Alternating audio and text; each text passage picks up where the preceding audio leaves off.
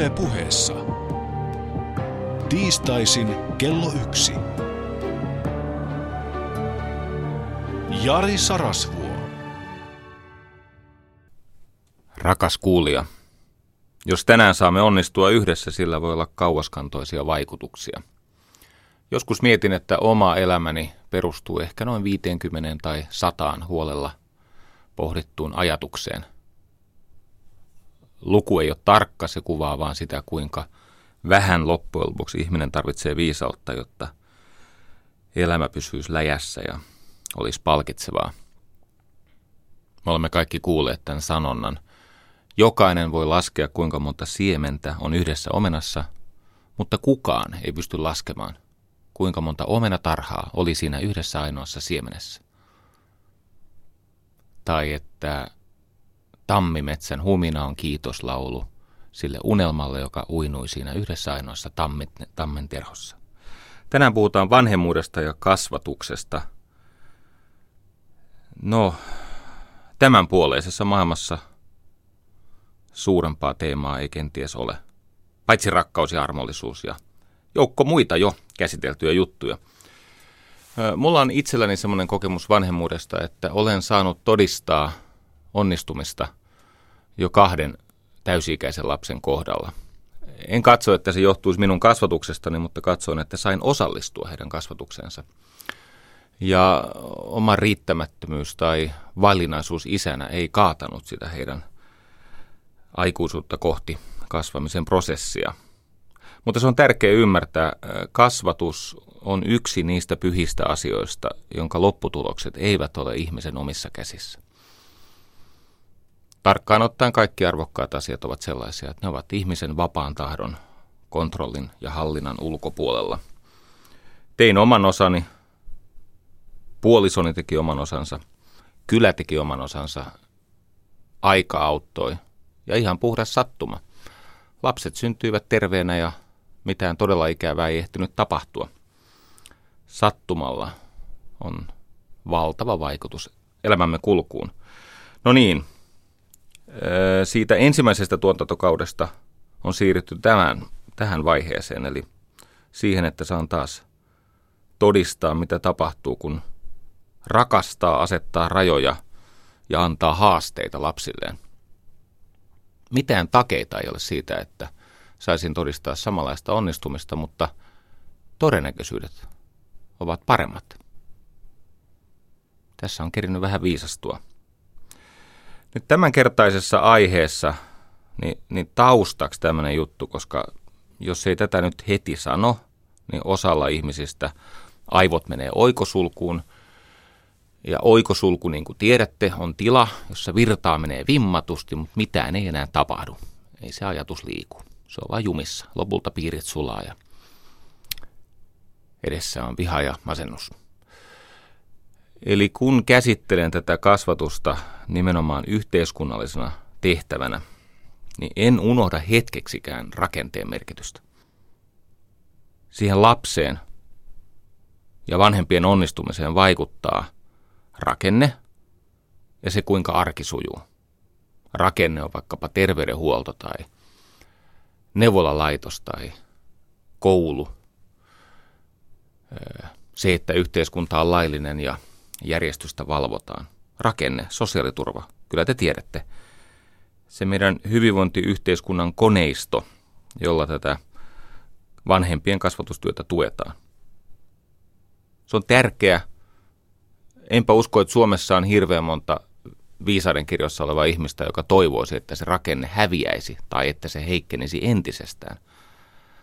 Ja nyt kun puhun tässä esityksessä enemmän arjesta kuin siitä rakenteesta, niin en puolikasta sekuntia tarkoita, että se rakenne on samantekevä. Tämän sanottuani totean, että turhaan puhuin tästä aiheesta. Siellä on kuitenkin ihmisiä, joiden pää on nyt jo oikosulussa. Tämä ad hominem. Eli että ihmistä arvostellaan, hänen mielipiteitä arvostellaan sen perusteella, mikä on tämän ihmisen maine, niin se on, se on lohduton keskustelun tuhoaja. Se, mitä mieltä sinä olet minusta, siitä ei voi johtaa sitä, mitkä ovat minun arvoni ja asenteeni ja totuuskäsitykseni. Rakenne on tärkeä, mutta arki on tärkeämpi. Se vaan on näin, että vanhemmat ovat lähempänä lasta kuin se hyvinvointikoneisto. Se on näin, että perheen arki, sen elinympäristön, tämän kylän arki, julkinen keskustelu ja koulu vaikuttavat enemmän kuin se, mitä siellä sote-uudistuksessa on tänään päätetty.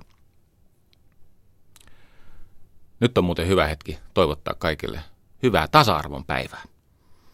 Puhutaan vähän siitäkin tänään. Tänään on sikäli riemokas päivä, että tänään löytyy heittämällä viisikymmentätuhatta nimeä tähän lakialoitteeseen tai pyyntöön siitä lakialoitteesta, että tämä tasa-arvoinen avioliittolaki vihdoinkin onnistuisi. Joo, taitaa mennä vähän ylikin. Se anti yli merkitään, niin kuin sijoittajat sanovat. Vanhemmuudessa on kysymys sivistyskasvatuksesta. Yritin vaillinaisilla kyvyilläni pohtia tätä vanhemmuuden olemusta ja törmäsin semmoiseen ajatukseen, että suomen kielessä vanhemmuudella tarkoitetaan siis sitä, että ihminen on isä tai äiti. Hän on siis lapsen joko adoption tai biologian kautta vanhemman vastuun, siis isän ja äidin tehtävän saanut ihminen.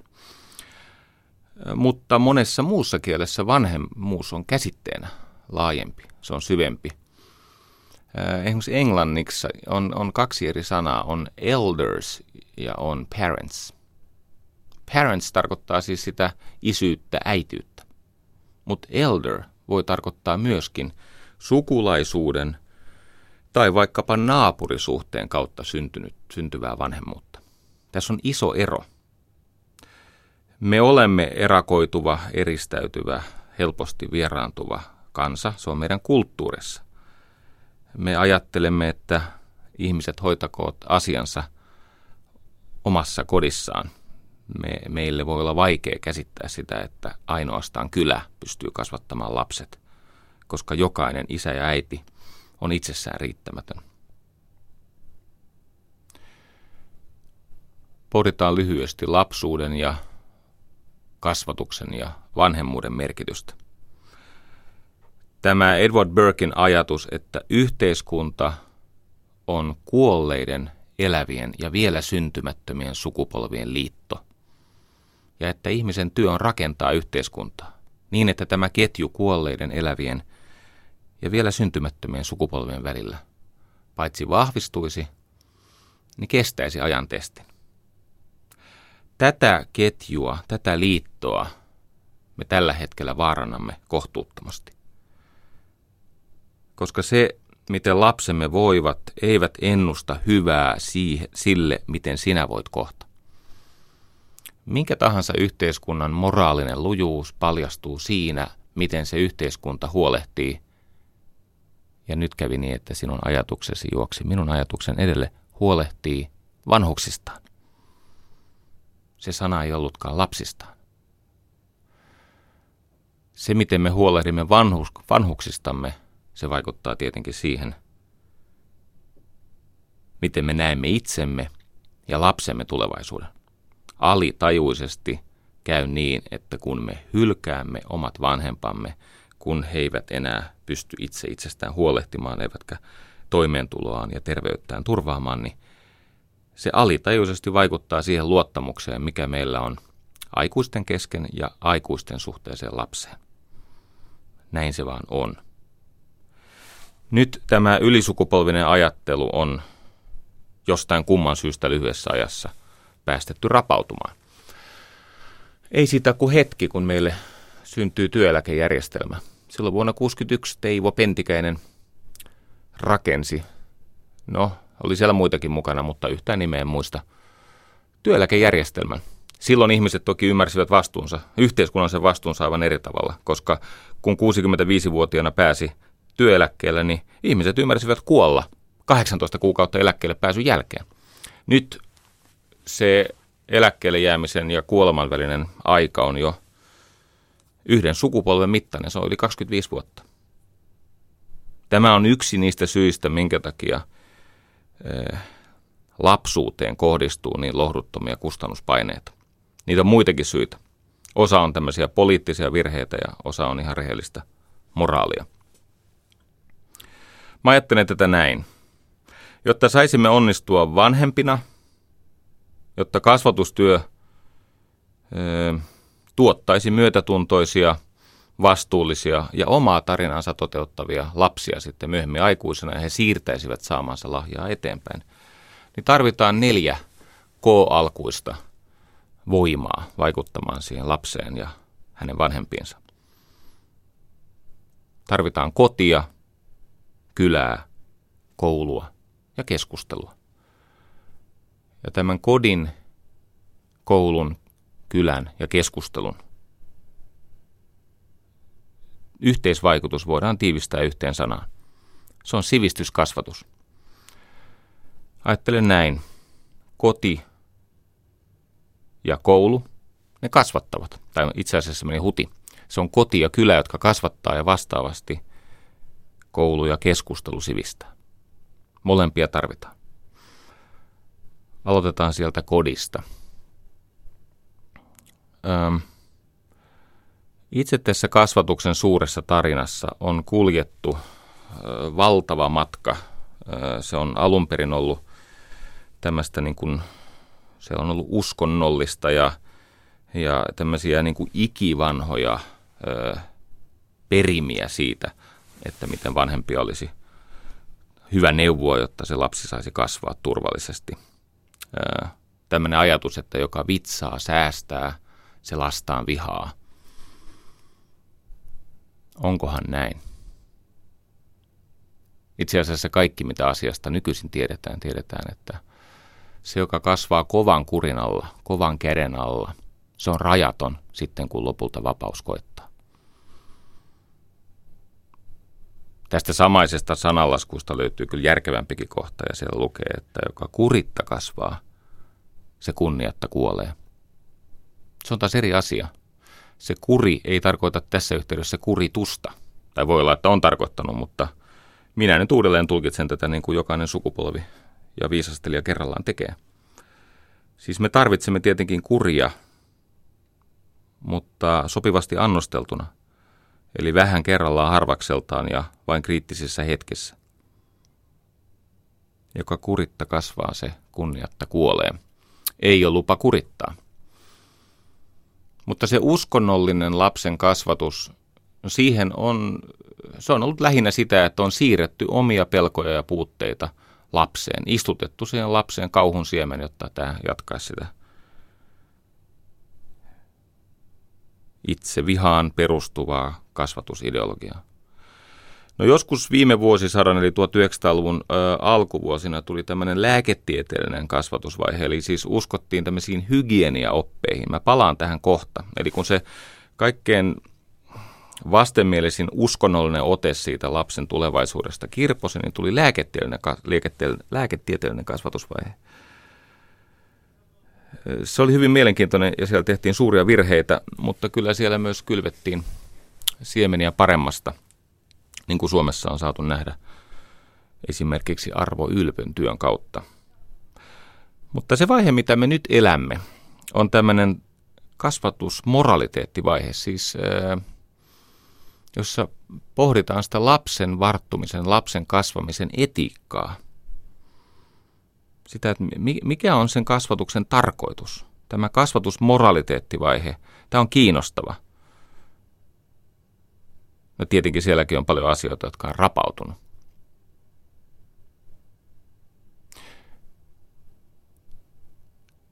Esikoiseni Jan syntyi vuonna yhdeksänkymmentä. Olin silloin kaksikymmentäviisivuotias. Minä kuulin silloin kaikuja kasvatusviisaudesta kuusikymmentäluvulta. Silloin saatettiin sanoa vanhemmille esimerkiksi, että lasta tulee syöttää tai ottaa syliin. Vain aika harvakseltaan oli tämmöinenkin oppi, että lasta tulee syöttää, siis tätä sylivauvaa tulee syöttää kerran neljässä tunnissa. Ja muun ajan se lapsen pitää tottua siihen, että syödään vaan kovaan nälkään ja muun ajan odotellaan, joko itkusena tai apaattisena.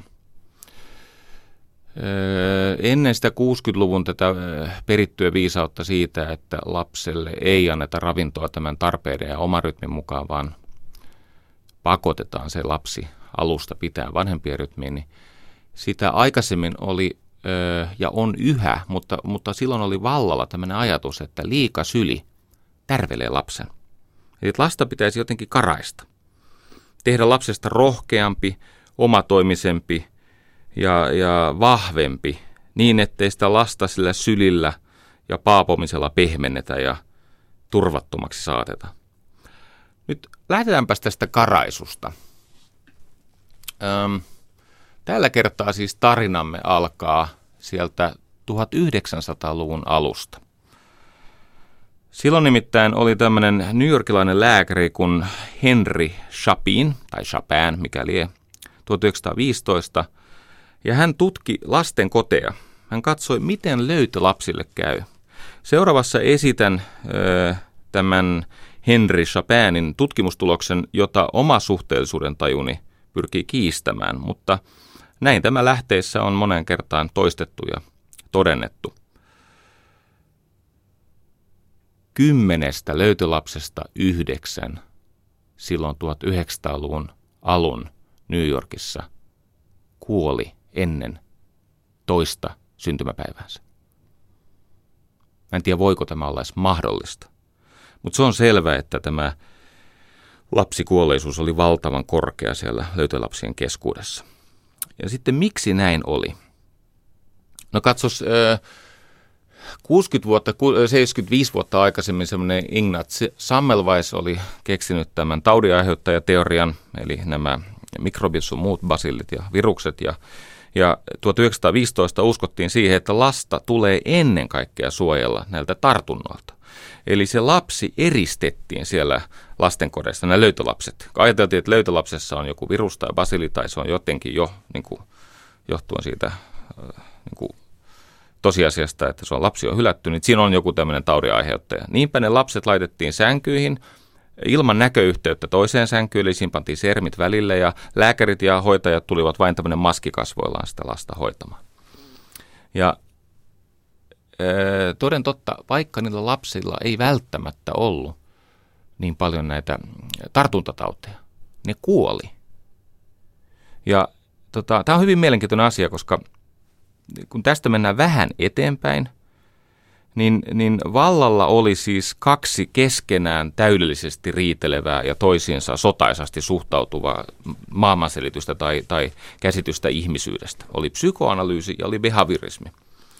Mutta oli yksi asia, mistä psykoanalyysi siihen aikaan, huomatkaa siihen aikaan, mä en jaksa kinata teidän uskovaisten kanssa, se oli siis silloin. Mutta oli yksi asia, mistä tämä psykoanalyysi ja, ja ehdollistumisen tutkimiseen perustuva behaviorismi olivat herttaisesti samaa mieltä. He olivat sitä mieltä, että ehdoton, ra, niin kuin rajoittamaton rakkaus tekee lapsesta laiskan, takertuvan ja heikon. Eli jos se lapsi saa liikaa syliä ja rintaa, Ja, ja katsetta ja niin poispäin. Siitä tulee laiska, takertuva, oma-aloitteeton, heikko, surkea. Myöhemmin on todettu seuraavaa. Jos se lapsi ei saa ihoa, eli syliä, kasvoja ja vuorovaikutusta, niin sen lapsiraukan aivoihin tulee haavaumia, siis, siis fyysisiä rakennemuutoksia. Mutta tätä ei tietenkään silloin tiedetty, kun ei sitä pystytty näkemään. Oli kaksi tutkijaa, Harry Harlow ja John Bowlby. Ja he ensin havaitsivat apinoilla tämmöisen todisteen siitä, että tämä behavioristinen ja psykoanalyyttinen kiintymysteoria ei pitänyt paikkaansa. Eli se apina ei ehdollistunut siihen maidon lähteeseen, vaan se ehdollistui siihen äitinukkeen, johon saattoi takertua, jonka syliä saattoi niin kuin nauttia. Ja nyt tämä juttu menee sen verran eteenpäin, että tarvittiin, niin kuin, siis tämä oli siis vallitsevan totuuden vastainen, mutta kun tarina ö, eteni, niin havaittiin tämmöinen ilmiö. Ö, ne lapset, joita oli eniten karaistu, jotka oli saaneet vähiten syliä, kasvoja, vuorovaikutusta, lohdutusta, läheisyyttä, paapomista, niin näiden lasten turvallisuus ja halu tutkia oma-aloitteista oli heikoin. Eli ne tutki ihan videoilla tätä. Tarkoittaa siis sitä, että vietiin tämmöiseen leikkitilaan, jossa Ne lapset, joiden äiti oli karaissut lastaan, roikkuivat lahkeessa. Ja ne lapset, joiden kiintymysvaihe oli niin kuin kunnolla tehty, en tiedä voiko näin edes sanoa, niin saivat turvallisuutta ja uskalsivat sen takia tutkia. Heidän tämmöinen säde siitä äidistä oli pidempi ja ne lapset viihtyi pidempiä aikoja yksin. Okei. Pitkä alustus siihen, mistä vanhemmuudessa on eniten kysymys. Eniten on kysymys siitä, että sitä rakkautta ei annostella minkään määrämitan mukaan. Sitä annetaan niin paljon kuin ikinä pystyy, jaksaa ja se lapsi katsoo tarvitsevansa. Silloin siitä tulee rohkea, itsenäinen, utelias, turvallinen, päinvastoin kuin karaistuista lapsista. Jari Sarasvuo. yle piste fi kautta puhe. Kasvatuksen historiassa on paljon kummallisia ja suorastaan vaarallisia neuvoja. Esimerkiksi suuri Benjamin Spock, jonka kirjaa tästä viisaasta vanhemmuudesta tai järkevästä vanhemmuudesta on taidettu. Sitä on taidettu painaa Raamatun jälkeen. No, tuskin on, koska kyllä tulee mieleen heti maanpunainen kirja. Mutta joka tapauksessa väitetään, että se Raamatun jälkeen maailman toiseksi myydyin kirja. Epäilkää tätä tietoa. Hän sanoi näin. Lasta tulee nukuttaa, siis ylivoivaa tulee nukuttaa selällään, jotta mahdollisen puklauksen, eli oksennuksen sattuessani ei tukehtuisi oksennuksensa. Nyt mä sanoin väärinpäin. Lasta ei saa siis nukuttaa selällään, vaan pitää nukuttaa vatsallaan. Ja seitsemänkymmentäluvulla havaittiin, että tämä todennäköisesti aiheutti viisikymmentätuhatta tragediaa. Siis tämä pyrkimys välttää sitä oksennuskuolemaa johti sitten muunlaiseen tukahtumiseen. Kätkyt kuolemia alkoi tulla. Eli varon näitäkin neuvoja. Okei. Tulemme siihen vaiheeseen, missä sen kodin öö, vaikutus lapsiin alkaa tämän alkuvaiheen kiintymyksen jälkeen kasvaa ja lähinnä niin, että vanhempien keskinäisestä suhteesta käsin. Se lapsi asuu vanhempien suhteessa. Kun tämmöinen sanonta, että paras lahja, mitä isä lapselleen voi antaa, on rakastaa lapsensa äitiä tai lastensa äitiä. Se on, se on ratkaiseva viisas lause. Tai tämä ajatus, että naista tulee rakastaa ja miestä kunnioittaa, ja siitä seuraa turvallinen tila, jossa lapsi saa kasvaa. Aikanani keittiön pöytämme äärellä istui Tommi Helsteen, suuri Tommi Helsteen, ja kävimme läpi siis vanhemmuutta. Hän oli julkaissut kirjan vastuullisesta vanhemmuudesta, ja hän siinä ohimennen sanoi tämmöisen lauseen, joka tarttui minuun. Hän sanoi, että isän tehtävä suhteessa tyttäreeseen on rakastaa sitä tytärtä niin, ettei sille myöhemmin paskajätkä kelpaisi. Tommi, kiitos. Tämä on totta.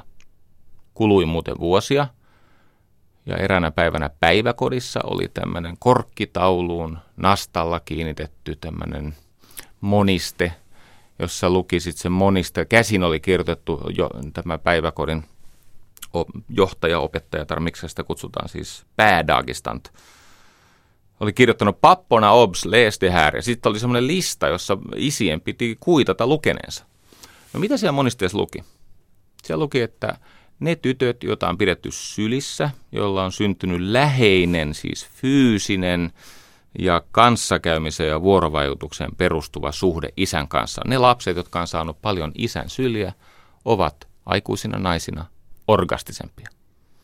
He pariutuvat paremmin, heillä on vähemmän masennusta, heillä on terveempi itsetunto. No, olen törmännyt samanlaisiin löydöksiin myöhemmin toisissa yhteyksissä. Tämä taitaa olla enemmän totta kuin tarua.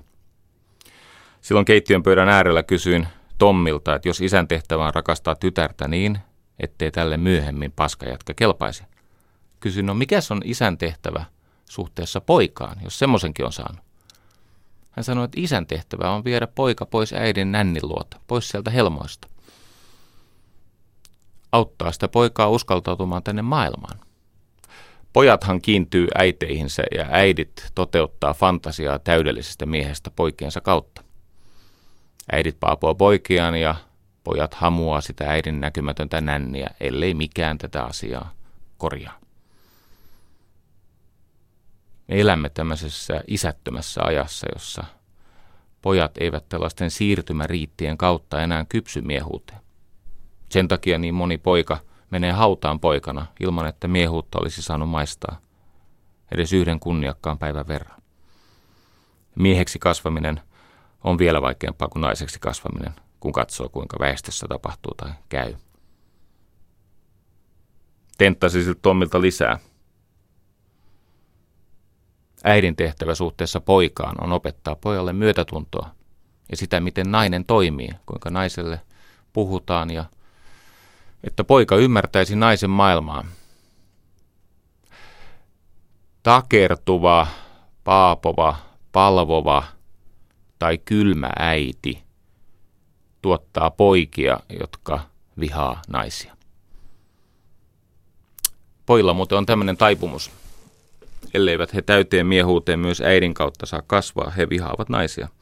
Joko aivan suoraan ja niin kuin kaikesta helposti pääteltävästi, tai sitten itseltäänkin salaa, mutta yhtä kaikki halveksivat, vihaavat. Enää on yksi suhde, pojan tai anteeksi äidin suhde tyttäreeseen. No se on se, että äiti opettaa tyttärelleen, kuinka valta otetaan itselle miesten hallitsemassa maailmassa. Tämä on kuitenkin naisten näkökulmasta vielä vuosikymmeniä tämän selviytymispeliä.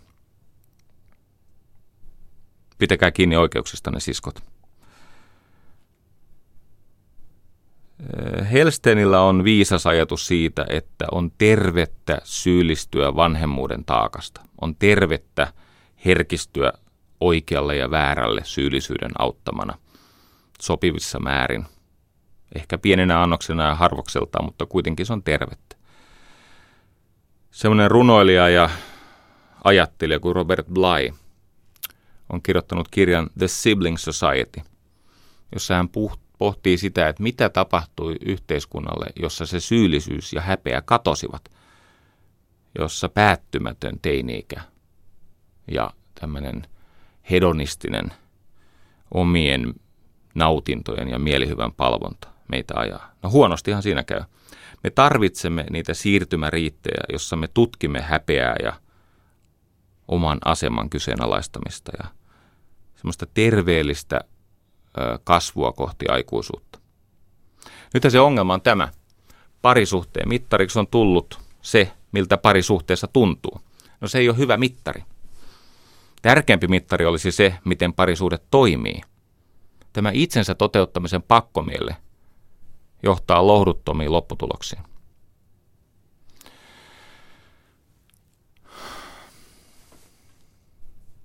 Jos tahallaan nyt hetkeksi unohdamme köyhyyden ja tulonjaon ja riittämättömillä resursseilla toimivat rakenteet ja kysytään, että mistä tämä yhteiskunnallinen pahoinvointi oikeasti on syntynyt. Se on, ystävät, syntynyt mielihyvän palvonnasta. Se on syntynyt ihan rehellisestä hedonismista. Se on syntynyt siitä, että me etsimme viihdettä hetkestä toiseen. Me haemme helpotusta halvimmalla mahdollisella tavalla, ja se alkaa jo lapsuudessa.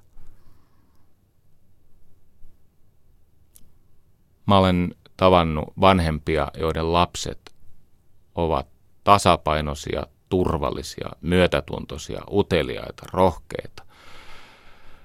Toteuttavat itseään korkealla tasolla. Ja mä usein kysyn heiltä, että mikä on tämän lapsen onnen salaisuus. Ja sitten kun juttelen, niin siellä on kaksi asiaa.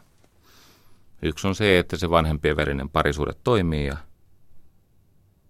toinen on se, että he usein sanoo näin, että niin, meillä aina rangaistaan ensin ja uhkaillaan jälkikäteen. Nyt jos pystyt, niin koita miettiä tätä.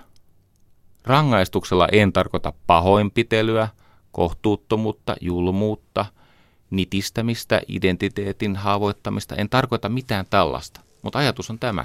Ensin seuraamus, sen jälkeen selitys. Ensin se, mitä huonosta käy- käytöksestä kuuluu seurata, ja sen jälkeen tutkitaan merkityksiä.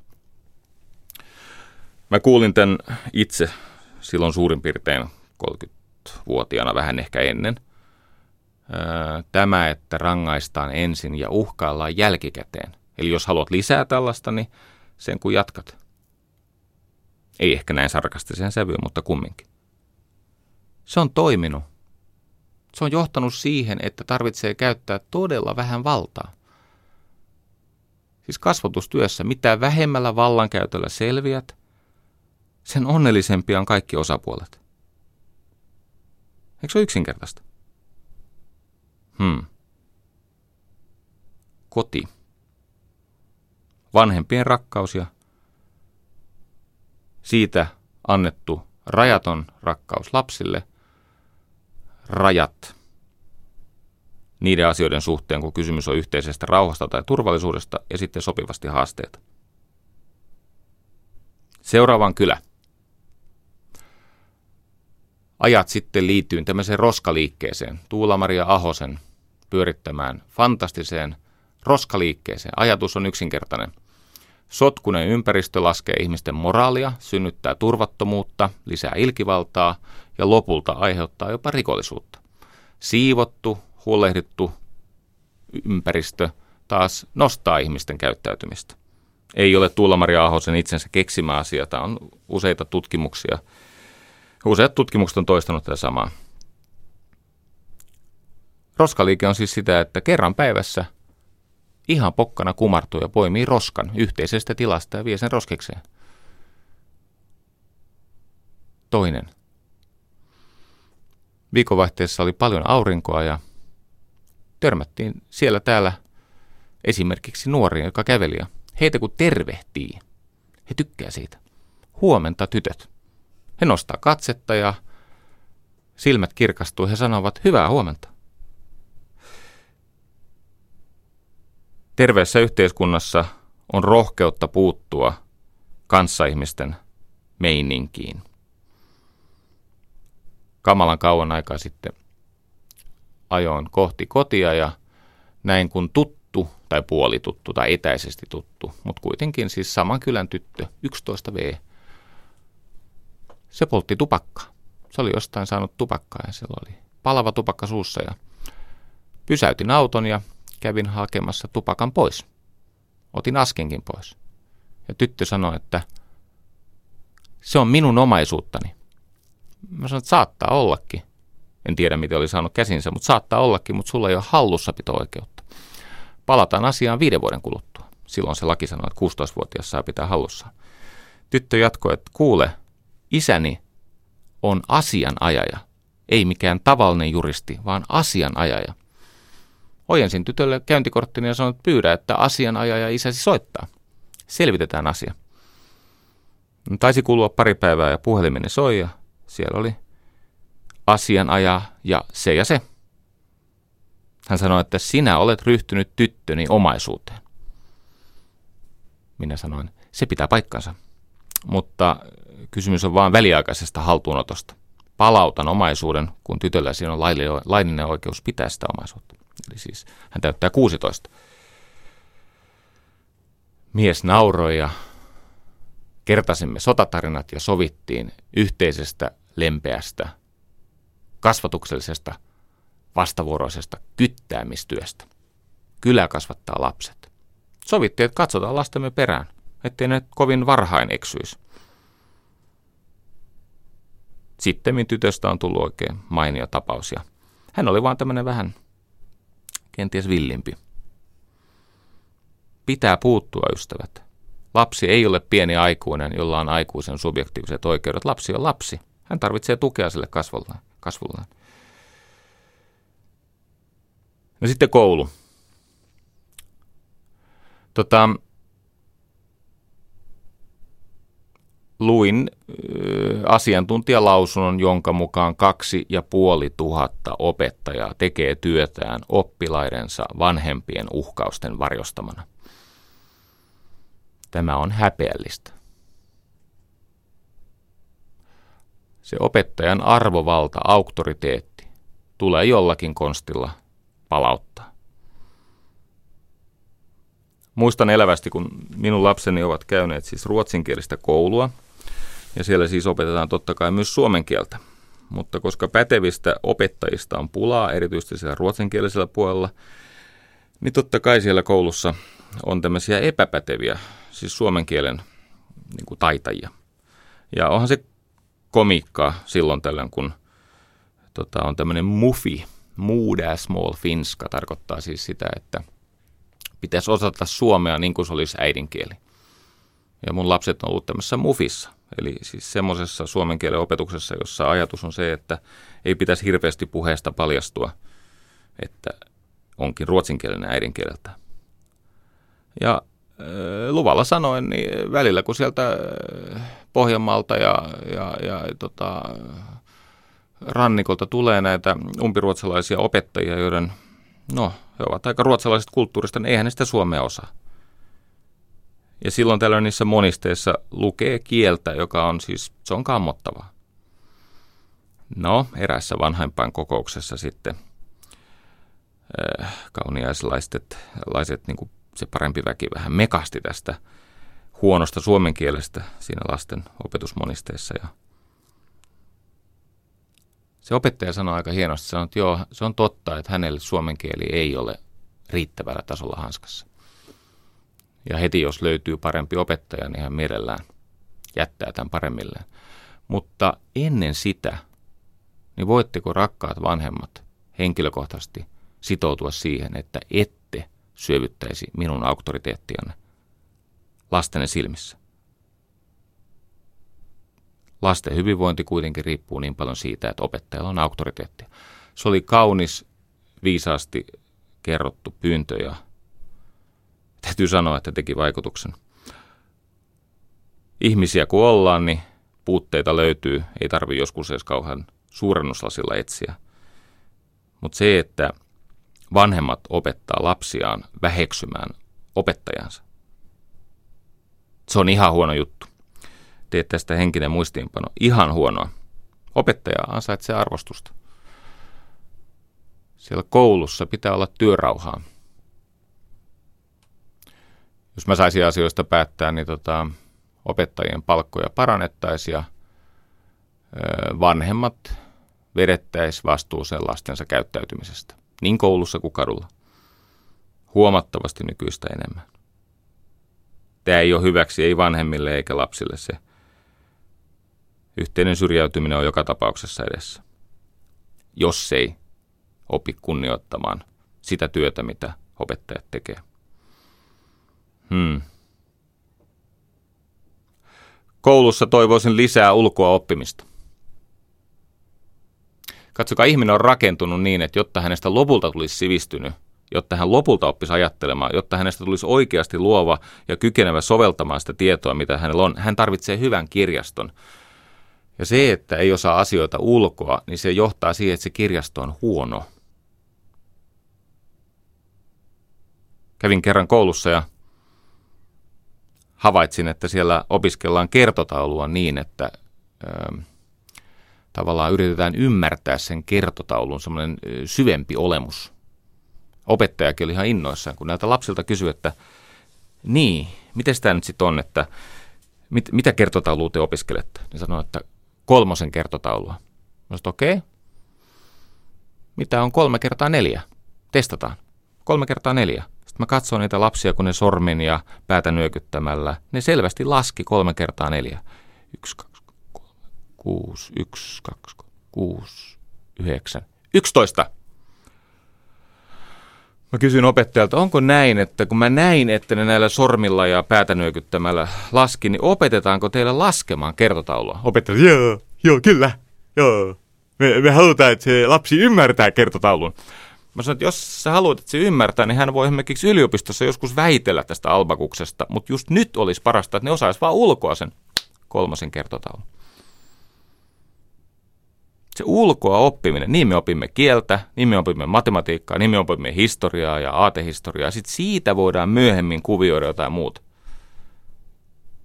Tiedän olevani tässä asiassa, tässäkin asiassa, välillä vähemmistössä. Mutta tiedän myös, että mistä se ihan oikea kestävä sivistys rakentuu. Pitää olla hyvä kirjasto. Toivon, että koulun työrauhavaatimukset, mutta myöskin ne opintovaatimukset, ne olisivat riittävän kunnianhimoisia. No tämähän johtaa meidät nopeasti resurssikeskusteluun ja ehkä siihen pitäisi mennä, mutta vältetään vielä. Mutta sitten meillä on neljä. Se neljäs ö, aihe on tämä itse keskustelu. Eli lapsi saa sille kasvatukselle rakkauden, rajojen ja haasteen tukea kotoa ja kylästä. Paljon turvallisia aikuissuhteita. Ja sitten lapsen se sivistys, se alkaa ponnistaa sieltä koulusta ja me tullaan keskusteluun. Jari Sarasvuo. yle piste fi kautta puhe. Tota, minun rupisessa ja märkivässä sydämessäni on alkanut kyteä villitoivo. Öö, siellä sun täällä näkyy, että tämä kansalaiskeskustelu muuttuu sivistyneemmäksi ja öö, tavallaan kättä ojentavammaksi. Eli siellä yritetään ymmärtää sen toisen ihmisen kantoja ja rakennetaan, että dialogissa jatketaan siitä, mitä se toinen äsken sanoi, eikä kiistetä sitä sen perusteella, kuka hän on, vaan sen pohditaan sitä, mitä hän sanoi. Öö, on tietenkin paljon ihan kelvotonta ja alhaista, ei kohottavaa keskustelua. Mutta kyllä täällä on myöskin hyvää tarinaa. Nyt öö, luin näitä teidän kommentteja tästä minun blogista, ja mä haluan muutaman näistä käsitellä, koska tämä todennäköisesti parantaa ohjelman laatua.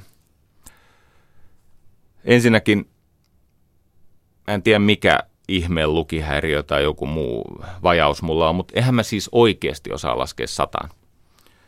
Tota, kaksi pelottavaa asiaa. Öö, minä ihan pokkana lasken, että kuusikymmentäkuusi plus viisitoista plus kymmenen on sata yksi. No sitähän se ei ole. Eli se suhde rakkauden, rajojen ja haasteen välillä olisi tietenkin pitänyt olla kaksi kolmasosa, eli se kuusikymmentäkuusi, kaksikymmentäviisi, eli neljäsosa. Ja sitten me päästään tähän kaksikymmentä. Tai kymmenen, jos niin halutaan. Taas meni nokilleen. Tätä siitä nokkeloinnista saa. Toinen pelottava asia. Vain kaksi teistä ystävällisesti ojensi minua. Mä en osaa, mutta ei kaikki lukijatkaan osaa. Koitetaan parantaa tämän suhteen. Mutta hei, yhtä kaikki. Öö, ihmisillä on nälkä tälle sivistysliikkeelle, siis sille, että et sovitaan yhdessä, että miten täällä käyttäytyy, ja sitten kukin tekee parhaansa omalta osaltaan ja sitten toisten ohjaamiseksi. Että siis tämä kohtaaminen sujuisi vähän arvostavammin ja toisen oikeuksia kunnioittavammin. Täällä kiinnostunut kuulija pohtii tätä, että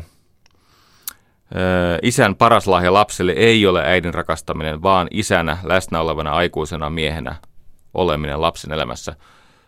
Kunnioitan mielipidettäsi, olen silti eri mieltä. Niin kuin itsekin kirjoitat, se lapsen koti on isän ja äidin välinen suhde. Se on vaan helpompi antaa sille lapselle parastaan, kun ei ole samaan aikaan sisällissodassa sen puolison kanssa. Mutta kirjoitat hyvin. Minkä taakse jätät, sen edestäsi löydät. Ennen sanottiin, että lapset ovat yhteiskunnan peili. Ei siis vanhempien peili, vaan koko yhteiskunnan. Tämä on ystävä yhä totta. Tämä on myös vähän noloa, koska ei ole kysymys pelkästään vanhemmista, on kysymys koko siitä ajasta, missä me elämme. Eikä pelkästään rakenteiden tai resurssien riittämättömyydestä, vaan siitä, että mitkä arvot meillä jatkuvasti nousee ensisijaiseksi. Hmm. Ja sitten kun on tämä tasa-arvon päivä, niin täällä on tämmöinen, tästähän nousee hirveä huuto. Katsotaan. Tota, täällä siis moititaan tätä mun osittain kiusallani kirjoittamaa esimerkkiä tästä, että rakastavat vanhemmat voivat olla myös samaa sukupuolta. Ja tämä ajatus siitä, että ihmisen voisi eheyttää johonkin toiseen seksualiteettiin kuin mi- mihin itse omat ominaisuudet oikeuttavat, niin no, se nyt on tietenkin väkivaltaa, tämmöiset eheyttelyt. Ymmärrättekö, se on väkivaltaa muuttaa sitä ihmisen ominaisuutta? Ei ihmistä myöskään voi venyttää pidemmäksi eikä lytistää lyhyemmäksi. Ja muutenkin olisi hyvä kunnioittaa sitä, että mikä minä olen olemuksellisesti. Johtaa parempaa ihmiskuvaan. Tota, täällä on sitten tämmöinen väite, että, että vain oma biologinen lapsi on todella rakastettu. Ei, ei tälle ole mitään to, niin kuin perää. Ei, ei, ei, ei. Se on enemmän niin kuin ihmiskuva ja, ja ihmisen kypsyyskysymys kuin, kuin biologiaa. Toki adoptiossa on sekä kauheita että äärimmäisen kauneita koteja. Mutta et sinä mitään ystäväni huutoa ansaitse. Sinä kirjoitit rohkeasti mielipiteesi ja öö, se ei ole kokonaan väärin. Siinä on paljon hyvää. Lapsi ei ole kauppatavara, lelu eikä parisuhteen leimasin. Täällä on ihmisiä, jotka ovat tätä kuuluisaa vuoden kahdeksankymmentäseitsemän sukupolvea. He ymmärtävät tästä tilanteesta jotain, mitä me muut, me vaan kuvittelemme ymmärtävämme. Tällä sukupolvella on tarina, johon perehtyminen voisi auttaa koko tätä yhteiskuntaa. Näitä ysärilapsia, jotka ovat laman kourissa kasvaneet ja saattaneet siitä saada mielenterveysongelman. Hmm. Kahden lapsen isä kirjoittaa, että niin, koska vanhemmuus on ollut sitä, mitä sen täytyisi olla. kaksikymmentäluvulla kärsittiin sisällissodan haaveista, haavoista, kolmekymmentäluvulla elettiin silloista lamaa, neljäkymmentäluvulla olivat sotavuodet, viisikymmentäluvulla suuret ikäluokat kävivät koulussa, ka- kävivät töissä kahdessa vuorossa ja koulussakin kahdessa vuorossa, kun koulu ei mahtunut. kuusikymmentäluvulla muutettiin maalta, seitsemänkymmentäluku oli politisoinutta, kahdeksankymmentäluku oli tyhjää nousukautta, yhdeksänkymmentäluku oli lamaa ja niin poispäin. Hmm. Tota, kahden lapsen isän nimimerkki ymmärtää erittäin hyvin tämän. Tämän ajan ongelma on tämä viihdeteollisuuden niin kuin kaikkialle tunkenut vaatimus välittömästä mielihyvästä. Hmm. Pohjanakka, ihana pohjanakka, aktiivinen ihana pohjanakka toteaa, että kun murkkoikätyö tulee, niin työ on tehty. Ei se ihan kokonaan ole tehty, mutta se on totta, että ennen teini-ikää lasta tulee rakastaa, asettaa rajoja ja haastaa, mutta sitten kun tulee se teini-ikä, niin voi olla, että ainoa jäljelle jäänyt työkalu on rakkaus. Pelätään ja rakastetaan. Hmm.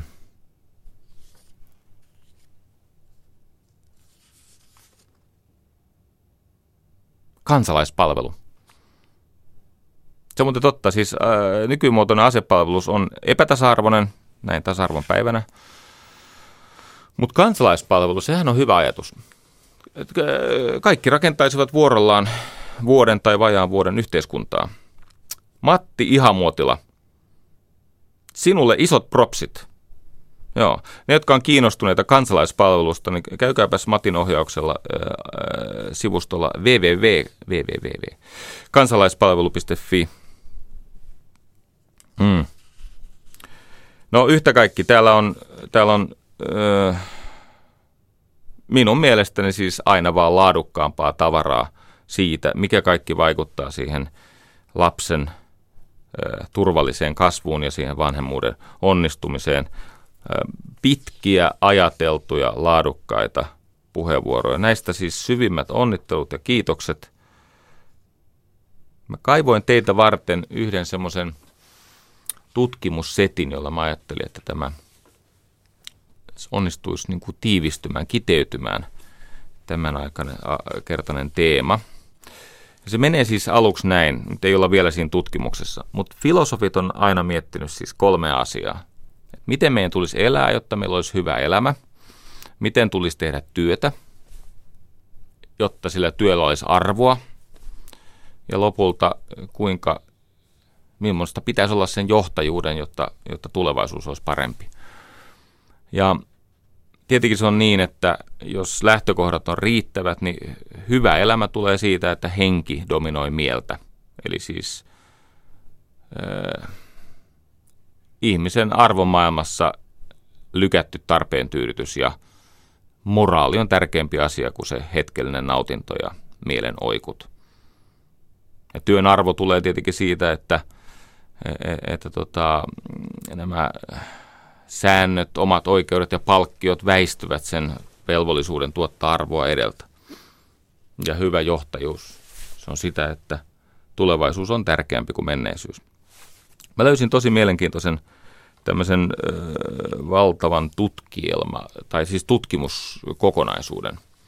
Rom Brafman, joka on New York Timesin bestseller-listalla aikaisemminkin keikkunut, hän tutki sellaisia lapsia, jotka onnistuivat ö, ikään kuin voittamaan kohtalonsa, eli pakenemaan sitä pahoinvoinnin vetovoimaa, johon he olivat syntyneet. Eli, eli siellä on siis hirvittävä määrä tutkimuksia ja psykologeja, ja se on, se on aika valtava esitys, mutta ajatus on siis se, että miksi jotkut silti onnistuvat, vaikka ympäristö on todella ankeuttava. Niin kuin me tiedämme, niin paha olo periytyy, ja ympäristöllä on hirveä vaikutus ihmiseen, mutta kaikki ihmiset eivät jää jalkoihin. Ja hän löysi näistä lapsista, jotka kasvoivat hyvään aikuisuuteen ja onnistuivat epätavallisella tavalla ja pakenivat sitä kohtaloaan ja sitä pahoinvoinnin vetovoimakenttää, niin hän löysi seitsemän tällaista öö, kehitettyä luonteen piirrettä, tapaa ajatella. Käyn nämä läpi siinä toivossa, että joku haluaisi tutkia omassa elämässä asiaa eteenpäin ja ehkä hyötyä tästä. Ensimmäinen. Vastuu paremmastaan minun. En ehkä ole syypää siihen, mihin synnyin. En ole syypää olosuhteisiini, sairauteeni, vanhempieni käytökseen, mutta vastuu paremmastaan minun. Elämä on sitä, mitä minulle annettiin, ja se, mitä elämästä koituu, on se, mitä yritän tehdä itse seuraavaksi. Kyky kantaa vastuuta. Eniten kuitenkin ihmisen elämän kulkuun vaikuttaa se, että hän omaksuu tämän vastuun ajattelun. Se lisää hallinnan tunnetta ja suojelee mielenterveyttä. Se on ensimmäinen. Kaksi. Etsi suurempaa tarinaa ja merkityksiä. Tämä on mielenkiintoinen asia, tämä tarina. Tämä Bruno Bettelheim, hän jo totesi, että, että siis sadut kasvattaa lasta. Sellaiset tarinat, jotka onnistuu salakuljettamaan elämänarvoja ja merkityksiä, jotka vahvistaa ihmistä tässä kaoottisessa maailmassa, ne on välttämättömiä. Ne sadut auttaa selviytymään näistä mahdollisista haasteista. Ja niin kauan kuin se lapsi etsii mielekkyyttä tai merkityksiä tai häntä suojelevaa tarinaa, niin hänen voimavaransa kasvaa. Kolmas. Vaikka tunteet houkuttavat sinne tunteiden tyrmään, niin koita pysyä tyynenä, kirkkaana, niiden lannistavien tunteiden ja ajatuksen ulkopuolella. Eli tämä ajatus, että elämässä hyvät asiat seuraavat sitä ihmistä, joka taistelee kolmen asian puolesta, kirkkauden, keskittymisen ja rauhan puolesta. Kauheita asioita tapahtuu, jos pystyt, ota niistä etäisyyttä. Se, että dramatisoi ja hirttäytyy niihin tunteisiinsa, johtaa siihen, että ihminen alkaa menettää kykyään ajatella ja toimia rakentavasti vaikeassa tilanteessa. Ensimmäinen on vastuu. Se on kova haaste. Ja ne, jotka tässä ei onnistu, ne ei ole huonoja ihmisiä. Se onnistuu harvoille, mutta sen voi opetella. Se on ajattelutaito. Toinen on tämä suojeleva, kohottava tarina, merkitykset, jotka vahvistavat ihmistä. Kolmas on vaikeuksien iskiessä, pysy etäällä niistä vaikeuksista. Kyse ei välttämättä ole sinusta, tilanne ei välttämättä kestä iäti, eikä se koske kaikkia sun elämässä. Neljäs on mielenkiintoinen ja ainakin minulle kovin hyödyllinen. Se neljäs on anna armoa tai, tai toimi armollisesti. Ja nyt tämähän on vaikeata suoda itselle. Sain neuvon tämän suhteen. Se on tämä. Älä kohtele itseäsi huonommin kuin mitä kohtelisit parasta ystäväsi. Kuvittele, että sinä olisit paras ystäväsi. Ja jos saisit parasta ystäväsi, ystävääsi neuvoa tai auttaa tai tukea tai lohduttaa, niin tekisitkö sen samoilla sanoilla, millä itseäsi joskus ojentelet ja tuomitset, vai onko niin, että kykenet suurempaan armollisuuteen parhaan ystäväsi lohduttamisessa tai tukemisessa kuin itsesi lohduttamisessa? Ajattele tätä. Mua lähestyi yksi ystävä, joka on pulassa. Mä kuuntelin sitä omaa kielenkäyttöä. Se oli tyynnyttävää ja lohdullista ja ratkaisuja etsivää ja vaikeuksien edessä lujittavaa keskustelua. Se ei ollut ollenkaan niin armotonta kuin mitä mä itse itseäni ohjaan. Tämä on hieno neuvo. Opettele armollisuuteen. Viides. Herran tähden naura. Siis totta kai asiat ovat kauhistuttavia, mutta silti niitä pitää, siis niiden edessä täytyy nauraa päin naamaa. Mä oon ollut, no mä oon ollut alivuokralaisena semmoisen juutalaisen ihmisen tai juutalaisen perheen kellarissa ja täytyy sanoa, että se oli, se oli hieno kokemus, kun sain osallistua näihin bar mitzvoihin ja muihin juhliin. Niillä on sellainen tapa, että ne opettelee nauraa vaikeuksille ja ne on niissä juhlissa keskenään aika semmoisia, niin kuin se näyttää pilkkaamiselta tai tämmöiseltä kiusanteolta, mutta oikeasti siinä nauretaan sitä pahaa kohtaloa kauemmaksi.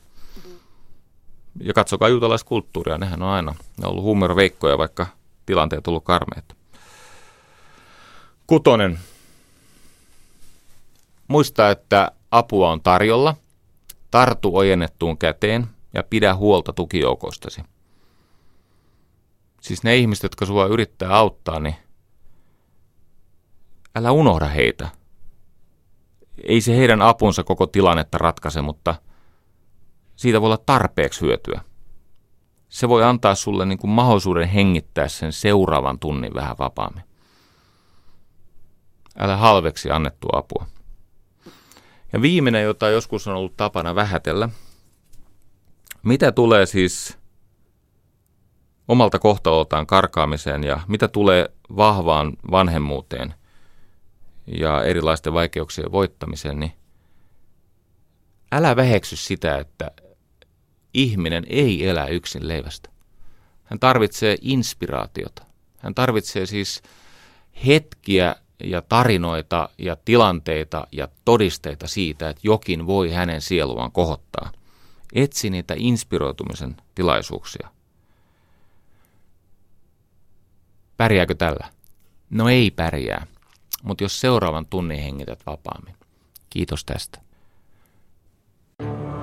Jari Sarasvuo. yle piste fi kautta puhe